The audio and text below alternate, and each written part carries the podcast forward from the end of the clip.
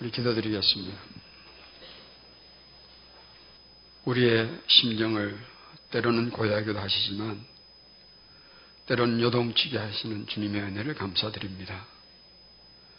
오늘 이 시간은 우리 속에서 역사하시는 주님의 성령의 은혜를 입고 예수님을 더욱 갈망하는 이유를 찾는 시간이 되게 하시고 그런 마음을 담는 시간 되게 하여 주시옵소서.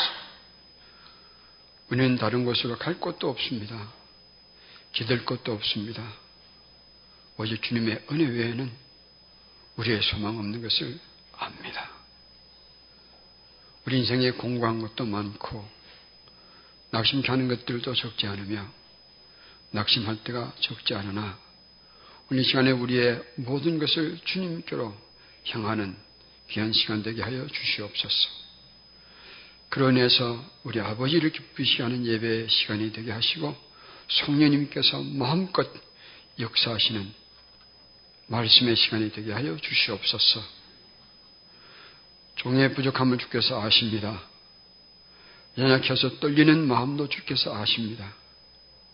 온전한 성령 되고 도구 되게 하셔서 주님께 전하셨던 그 산 위에서 외쳤었던 그 음성을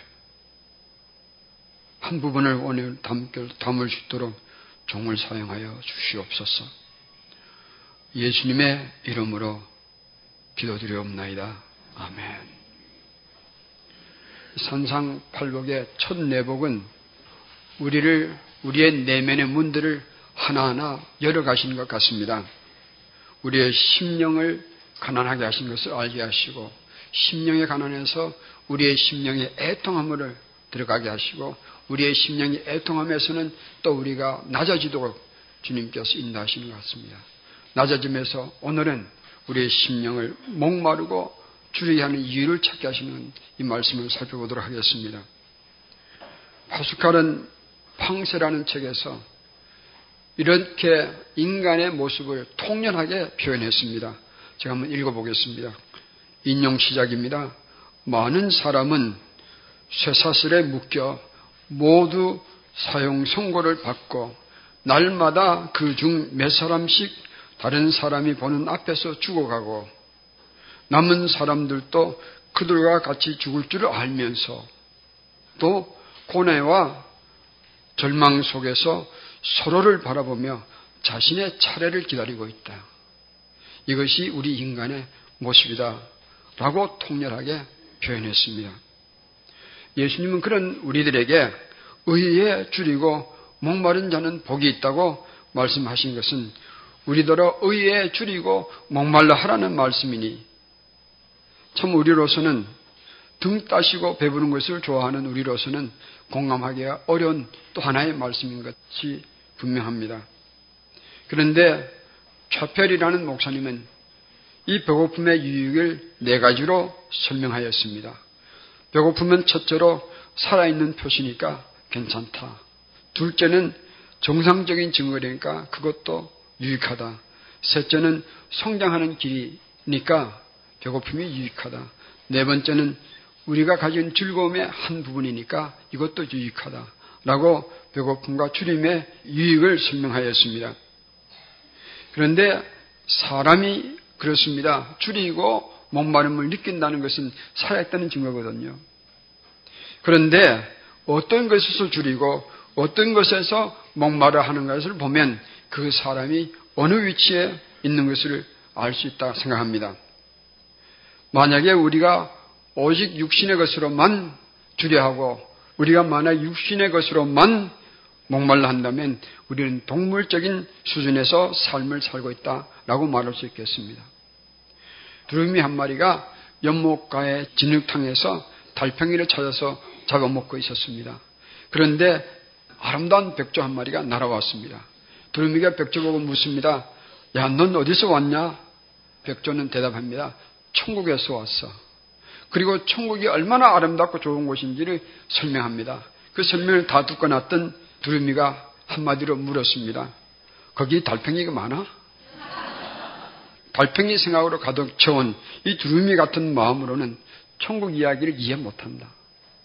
우리도 만약에 먹고 사는 일, 그리고 현실만 생각하며 사는 삶을 산다면 이런 것을 수긍하기가 쉽지 않을 거예요. 그런데도 불구하고 예수님은 의에 줄이고 목마른 자는 복이 있다 했으니 이 의미를 찾아보는 너희가 있기를 바랍니다. 의에 줄이고 목마른 자가 어떤 자인가? 먼저 가장 기본적인 의미를 한번 정리해 보도록 하겠습니다. 여기서 줄이고 목마른다는 의미는 심한 배고픔과 고통스러울 정도로 목마름을 얘기하고 있습니다. 무엇에 대해서 이토록 줄이고 목말라 하라고 말씀하십니까? 의에 대해서. 의에 대해서 이토록 줄이고 목말라 하라는 것이 오늘 예수님의 말씀이에요. 유교에서는 최고의 손을 어지린 자를 써서 인이라고 말합니다. 이 인자는 사람인 변에 두 이를 써서 인자를 만들었습니다. 그 의미는 이런 거예요.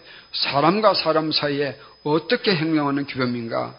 그것을 말하는 것이 인자다. 그렇게 설명합니다. 또 유교의 어, 선의 총합이라고 알려지는 이 덕, 덕덕자이죠. 원래 덕덕자 앞에는 두 사람 인변이 없습니다. 그 덕자에는 진실한 진짜와 마음심자를 아래 넣어서 덕자를 만들었습니다. 그것도 덕덕자예요. 그런데 후세 사람들이 이것만 가지고는 안 되겠다. 그래서 왼쪽 편에 두 사람 인변을 붙여서 덕을 사용했습니다. 다시 말하면 인이나 덕은 다 사람과 사람 사이에 일어나는 의와 행동 규범을 말하고 한다, 말한다고 할 수 있겠습니다. 그런데 놀랍게도 이 성경에서 말하는 의, 성경의 의로움은 전부 어디서 시작되는가 하면 하나님과 사람 사이에서 시작하는 거예요. 사람과 사람 사이 아니에요. 성경에서 말하는 의는 전부 하나님과 사람 사이에서 시작합니다. 선악의 기준은 인간이 정하지 못합니다. 성경적인 의로움은 철저하게 하나님에 의해서 정해지는 것입니다. 다시 반복하겠습니다. 성경적인 의로움은 철저하게 하나님에 의해서 정해지는 것입니다. 이렇게 해서 하나님의 의를 쉽게 정리한다면 인간이 하나님의 인정을 받는 것이 하나님께서 말씀하신 의예요. 기준은 전부 다 어디에 있습니까? 하나님에게 있다는 얘기죠. 그렇게 본다면 오늘 여기 예수님께서 말씀하시는 의에 대한 의에 대한 목마름과 줄임은 하나님께서 원하시는 하나님의 인정을 받기를 원하는 그런 목마름과 기갈이 되어야 할 것입니다. 그것이 가장 기본적인 의미가 되겠습니다. 그런데 이 하나님의 의에 대해서는 우리는 두 가지 슬픈 사실을 우리 인식해야 할 것입니다. 첫째는 성경에서는 어느 인간도 하나님의 의를 인간 스스로 이룰 수 없다고 말씀하고 있습니다. 그 구절을 우리 한번 찾아보겠습니다. 예레미야서 2장 22절입니다. 성경은 예레미야서 2장 22절입니다. 이 말씀에는 어떤 인간도 스스로 하나님의 의에 이룰 수 없다는 것을 말씀해 주고 있습니다. 예레미야서 2장 22절을 찾아서 우리 같이 읽도록 하겠습니다. 우리 찾으셨으면 같이 읽도록 하겠습니다. 주 여호와의 말씀이니라 내가 잿물로 스스로 씻으며 내가 많은 비누를 쓸지라도 내 죄악이 내 앞에 그대로 있으리니 인간이 아무리 자신의 죄를 씻으려고 노력을 해봐도 하나님 앞에는 그 죄악이 그대로 있다는 얘기죠. 두 번째 슬픔은 이것입니다. 인간은 하나님의 의에 대한 목마름조차도 느끼지 못하는 이런 사실이 우리에게 슬픔이 되는 것이에요. 우리는 하나님의 마음을 아프게 하면서도 우리는 우리 자신을 괜찮은 존재로 착각할 때가 많습니다. 남은 틀려도 나는 옳다는 식의 자기의 의에 젖어서 의의 심령의 가난함을 체감하지도 못하고 애통함도 없으며 심지어는 하나님의 면전 앞에 살면서도 온념조차도 없습니다. 의에 주려워 목말라 하라는 이 예수님의 말씀에는 우리는 심령을 강력한 전류가 흘러서 진동하는 것처럼 그 이상의 충격으로 받아들여야 할 말씀이에요. 의에 줄이고 목말라라. 이것을 우리는 그런 의미로 받아들이는 우리 자세가 있기를 바랍니다. 좀 더 깊은 본질적인 의미로 한번 나가보겠습니다. 이전에 말씀드린 것처럼 11절에 나로 말미암아라는 구조를 연계해서 살펴보겠습니다. 예수님으로 말미암아 의에 줄이고 목마른 자를 말하는 것입니다. 이런 사람은 과연 어떤 자일까? 첫째는 자기 힘으로는 하나님의 의를 도저히 이룰 길 없다는 것을 깨달은 자여야 합니다. 첫째는 자기의 힘으로는 도저히 하나님의 의에 이룰 수 없다는 것을 인식하는 자예요. 두 번째는 그러나 예수님께서는 믿고 은혜를 구하는 자들에게는 반드시 그 의를 베풀어 주시는 것을 믿어야 할 것입니다. 세 번째는 예수님께서 베푸시기 원하시는 그 의가 의로움이 내게 채워지기까지 예수님을 갈망하는 자를 말합니다. 이것은 예수님을 믿기 전의 사람과 예수님 믿고 난 사람에게도 공이 적용되는 말씀이에요.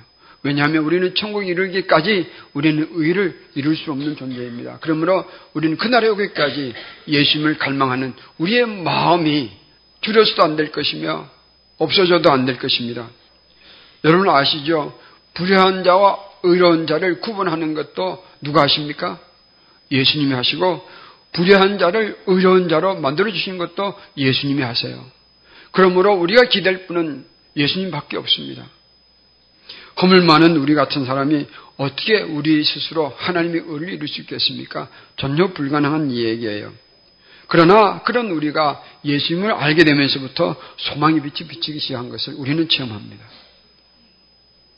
예수님은 어둠의 빛을 비추시고 또 예수님은 사망 아래 있는 자를 생명으로 옮겨주시고 예수님은 영원한 저주를 영원한 축복으로 바꿔주시며 불의한 자를 의로운 자로 또 죄인을 의인으로 만들어 주신 분이 예수님이에요. 그러므로 우리는 이 예수님의 은혜를 갈망하며 그 예수님이 내 삶에, 내 심령에, 내 구석구석에, 내 핏줄기 속에 더 채워 흐르기를 갈망하는 것은 마땅한 것입니다. 그러면 예수님을 이렇게 예수님, 예수님으로 인하여 줄이고 목말라 하는 자에게는 어떤 축복이 있는가? 예수님께서 복이 있다 하셨으니 그 복은 어떤 것인가 살펴보도록 하겠습니다. 간단하죠. 예수님께서 그 목마름과 주림을 채워주세요. 그러면 무엇으로 예수님은 우리의 목마름과 주림을 채워주실까요? 예수님 자신이 우리의 생수와 생명의 떡이 되어주심으로 그 기가를 채워주시는 거예요. 예수님은 예수님 자신의 몸으로 자신의 생명으로 우리에게 목마름과 주림을 채워주시는 은혜를 베푸시는 분이십니다. 요한복음 6장 한번 찾아보겠습니다. 요한복음 6장 35절입니다. 요한복음 6장 35절입니다. 요한복음 6장 35절입니다. 찾으셨으면 우리 같이 읽도록 하겠습니다. 35절 읽습니다. 예수께서 이르시되 나는 생명의 떡이니 내게 오는 자는 결코 줄이지 아니할 터이요 나를 믿는 자는 영원히 목마르지 아니하리라. 그 다음 구절은 54절과 55절입니다. 같은 장입니다. 요한복음 6장 54절과 55절입니다. 같이 읽도록 하겠습니다.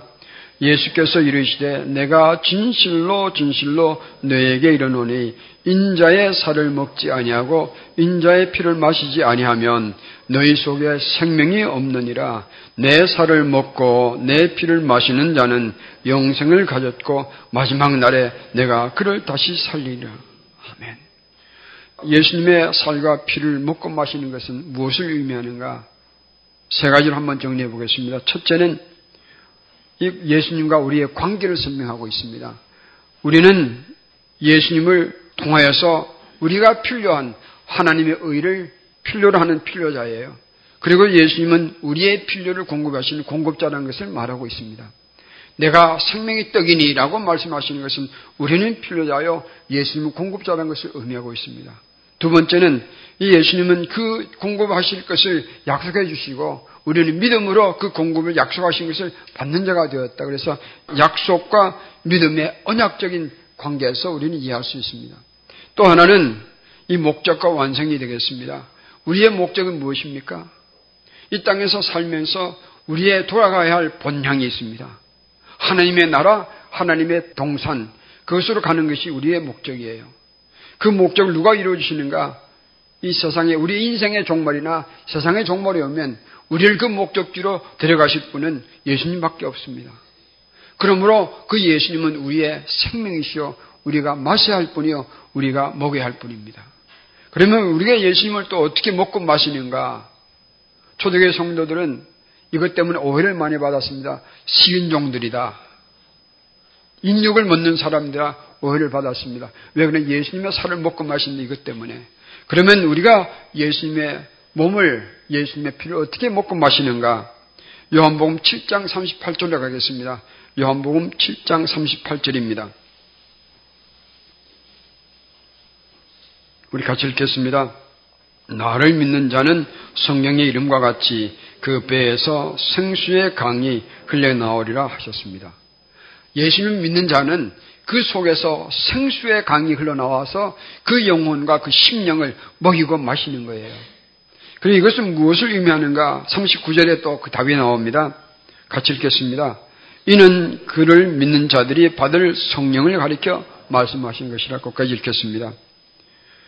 믿는 자들에게는 예수님을 믿고 예수님을 갈망하는 자들에게는 그 성령님께서 주의 성령께서 그 안에 계셔서 그 영혼의 목마름과 영혼의 주름을 채워주시는 것입니다. 이것이 우리가 예수님을 먹고 마시는 길이에요. 그 길은 믿음이에요. 믿음으로 주님께 나아가면 성령께서 우리 안에 계셔서 우리 안과 밖에서 역사하시며 우리 영혼의 굶주름을 채워주시고 우리 영혼의 목마름을 채우시는 거예요. 고린도 후서 3장 18절을 제가 읽겠습니다. 고린도 후서 3장 18절입니다. 제가 읽겠습니다. 우리가 다 수건을 벗은 얼굴로 거울을 보는 것 같이 주의 영광을 보며 그와 같은 형상으로 변화하여 영광에서 영광에 이르니 곧 주의 영으로 말미암으니라. 예수님의 영이신 성령을 통해서 반드시 예외 없이 예수님을 믿는 자들에게는 성령님의 도우심으로 부활의 영광을 누릴 때가 올 거예요. 그래서 영광에서 시작해서 영광으로 채우는 그런 은혜의 날이 반드시 옵니다. 이러므로 우리는 예수님을 더욱 갈망하게 되는 것입니다. 그래서 예수님을 목말라 하는 복이 있습니다. 이런 갈망이 우리 속에서 일어나기를 소망합니다. 예수님을 먹지 못하면 나는 죽겠나이다. 예수님을 마시지 못하면 나는 지탱할 수가 없습니다. 그런 갈망이 우리에게 일어나기를 축복합니다. 예수님께서 이제 바로 앞에 있는 제자들에게 향해서 주시는 그런 말씀을 한번 더 생각해보고 오늘 말씀을 정리하도록 하겠습니다. 예수님의 바로 앞에서 이 산상보원을 듣고 있는 있던 이 제자들에게 깨닫기 원하셨던 메시지는 이런 것 같습니다. 예수님의 제자들이 추구해야 할 의는 예수님의 제자들이 추구해야 할 이 의로움은 바리새인들의 의로움보다 그 이상의 것이어야 합니다. 그래서 예수님은 마태복음 5장 20절에 말씀하시기를 내가 너희, 너희에게 이르노니 너희의 의가 서기관과 바리새인보다 더 낫지 못하면 결코 천국에 들어가지 못하리라. 이들이 추구해야 할 그 의는 천국에 들어가는 의예요. 이 의는 어디서 나오는가? 오직 예수님을 통해서만 얻는 것을 제자들이 기억하고 이 예수님의 제자의 걸음을 걸을 때에 이 제자들은 어떤 유혹에도 넘어지지 말 것이며 어떤 도전에도 낙심치 말며 어떤 가르침도 속지 말고 오직 예수님을 통한 통하여 얻는 이 의만 붙잡기를 원하시는 것입니다. 여러분 아십니까? 그분이 우리의 부족도 아시고 우리의 필요도 아시지만 우리가 필요한 것을 다 채우시는 분이 예수님이에요. 우리는 이 나로 말미암아 의에 주리고 목마르는 복이 있나니 그들이 배부를 것이며 하신 이 말씀은 예수님을 통해서만 얻는 것을 기억하고 우리가 우리 심령에 예수님을 향한 이런 갈망이 부릴 듯 일어나기를 축복합니다. 우리의 주림과 목마름을 정리해 보겠습니다. 우리도 기억할 것이 있습니다. 우리가 우리를, 우리의 의를 위해서 우리를 위하여 목말라 하기 전에 예수님은 바로 그런 우리를 위해서 우리의 의를 위해서 목말라 하셨습니다. 그래서 예수님은 우리의 의가 되어 주시기 위해서 십자가의 대속의 제물로 자기 자신을 희생시켜 주신 거예요. 그러므로 오늘 우리가 채우게 되는 의의는 실체예요. 반드시 채워질 것을 믿으시기 바랍니다. 어느 오케스트라단이 일반 공연을 가게 되어 있습니다. 그런데 그 단원 중에 한 사람은 큰 북을 치게 되어 있었습니다.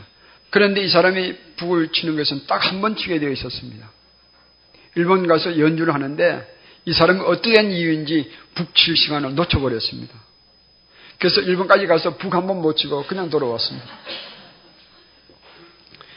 이 이야기를 읽으면서 이런 생각을 해봤습니다. 인생의 북도 제 시간이 울려야 합니다. 예수님을 위해서 북을 울릴 시간이 있을 때에 기회가 있을 때 울려야 되지 않겠습니까? 인생이 다 가기 전에 나도 한번 예수님을 갈망하며 그 예수님 위해서 내 인생 한번 태워야 되지 않겠습니까? 그런 갈망이 우리 속에서 일어나기를 축복합니다. 일부 예배 때 우리 이렇게 하십시다 라고 적어 놓았는데 그 사이에 제 마음이 변했습니다. 가만히 생각하니까 이것은 제가 고백할 고백이에요. 이런 내용입니다. 예수님을 목말라 하지 않는 것 때문에 첫째로 나는 가난해져야 하겠다. 예수님을 더욱 목말라 하지 않는 것 때문에 나는 주님 앞에 가난해져야겠다. 이것이 제 첫째 말씀이었습니다. 두 번째는 예수님 아닌 것에 목말라하는 것 때문에 나는 내 자신을 붙들고 애통해야겠다. 예수님 아닌 것 때문에 애통해야 하는 예수님 아닌 것에 목말하는 것 때문에 나는 내 자신을 붙들고 애통해야겠다. 이것이 두 번째였습니다. 세 번째는 예수님을 목말하는 영성에 나는 목마른 자가 되어야 하겠습니다. 여러분 아십니까? 우리가 기댈 것은 아무것도 없습니다. 예수님밖에 없습니다. 우리의 소망도 예수님밖에 없어요. 여러분 아십니까? 우리를 책임져 주실 분도 예수님밖에 없습니다. 그러므로 우리가 기대었던 예수님 아닌 것은 다 내어놓고 오직 예수님만이 나의 소망입니다. 예수님만이 나의 힘이십니다. 예수님만이 나의 반석이십니다. 예수님만이 나의 참 목자이십니다. 예수님이여 나는 예수님을 목마른 자가 되어가게 하옵소서 이런 갈망이 우리에게 일어나기를 소망합니다. 시편 42편 1절과 2절을 제가 읽어보겠습니다. 이 다윗의 심령이 오늘 저의 심정이 되기를 저는 간절히 소망합니다.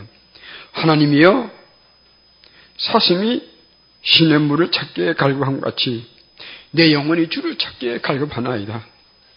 내 영혼이 하나님, 곧 살아계신, 계시는 하나님을 갈망하느니 내가 어느 때에 나아가서 하나님 얼굴을 배울까? 이런 갈망이 예수님께 향하기를 소망합니다. C.T. 스터드라는 분은 WEC 선교단체의 창설자입니다. 그분이 중국에서 선교할 때에 부친이 사망했습니다.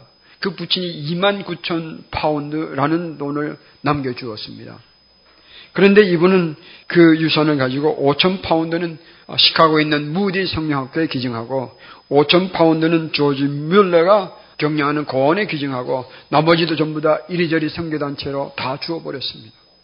남은 생애 저는 예수님만 믿고 산다. 그리고 살았던 분이에요. 그리고 그분이 돌아가신 후에 그의 딸이 시카고에 있는 무디 교회에서 간증을 하는 시간이 있었는데 아버지의 죽음에 대해서 이렇게 설명했습니다. 아버지가 돌아가실 때는 그 작은 오두막집에서 돌아가셨는데 침대에 누워서 우리를 돌아보시고 이런 말씀을 하셨습니다. 내가 너희들에게 남겨줄 것이 있었으면 참 좋겠는데 나는 오래전에 나의 모든 것을 예수님께로 다 드려버렸다. 그분은 자녀에겐 물질을 남겨주지 않았지만 위대한 유산을 남겨주었습니다. 그분 자녀뿐만 아니고 오늘 우리에게 놀라운 성교의 유산들을 남겨주신 분이 되었습니다. 어떻게 이렇게 살 수 있는지 아십니까? 바로 예수님으로 인해서 목말할 줄 아는 사람, 바로 예수님을 굶주려 줄 아는 사람이 이런 위대한 삶의 열매를 맺는 거예요. 저는 여러분과 우리가 다 부족하고 허물이 많지만 이런 소망과 갈망이 우리에게 있어서 우리의 작은 인생이라도 죽을 때에 예수님의 흔적을 남겨는 그런 삶을 살기를 축복합니다. 기도하겠습니다. 우리를 용서하여 주시옵소서. 물을 채우고 사는 것 같지만 우리는 예수님을 채우지 못한 목마름도 없고요. 굶주림도 갈망도 없습니다. 이런 우리의 연약함을 용서하여 주시고 주의 성령께서 우리의 영을 흔들어 깨워 주셔서 예수님으로 목마른 이 목마름이 예수님을 굶주려는 굶주림이 우리 속에서 불처럼 일어나게 하여 주셔서 우리의 삶 속에 날마다 걸음걸음마다 예수님을 더 채워가는 은혜가 임하게 하여 주시옵소서. 그러나 처음엔 채울수록 더 채우길 원하는 우리의 갈망도 또한 자라가게 하시기를 원합니다. 그래서 우리의 심령에 채워주는 예수님을 인해서 우리의 삶의 걸음걸음에 예수님이 흐르기를 원합니다. 예수님, 우리를 취하소서. 주의 성령이여, 우리를 다스리시옵소서. 내 하나님 아버지여, 우리를 주의 것으로 삼으셔서 우리를 인도하여 주시기를 원하나이다. 우리가 가야 할 본향에 이르기까지 우리는 끊임없이 우리에게 보내주신 성자 예수님을 갈망하며 살아가는 저희들이 되게 하시기를 원하오며 살아계신 예수님의 이름으로 기도 드리옵나이다. 아멘.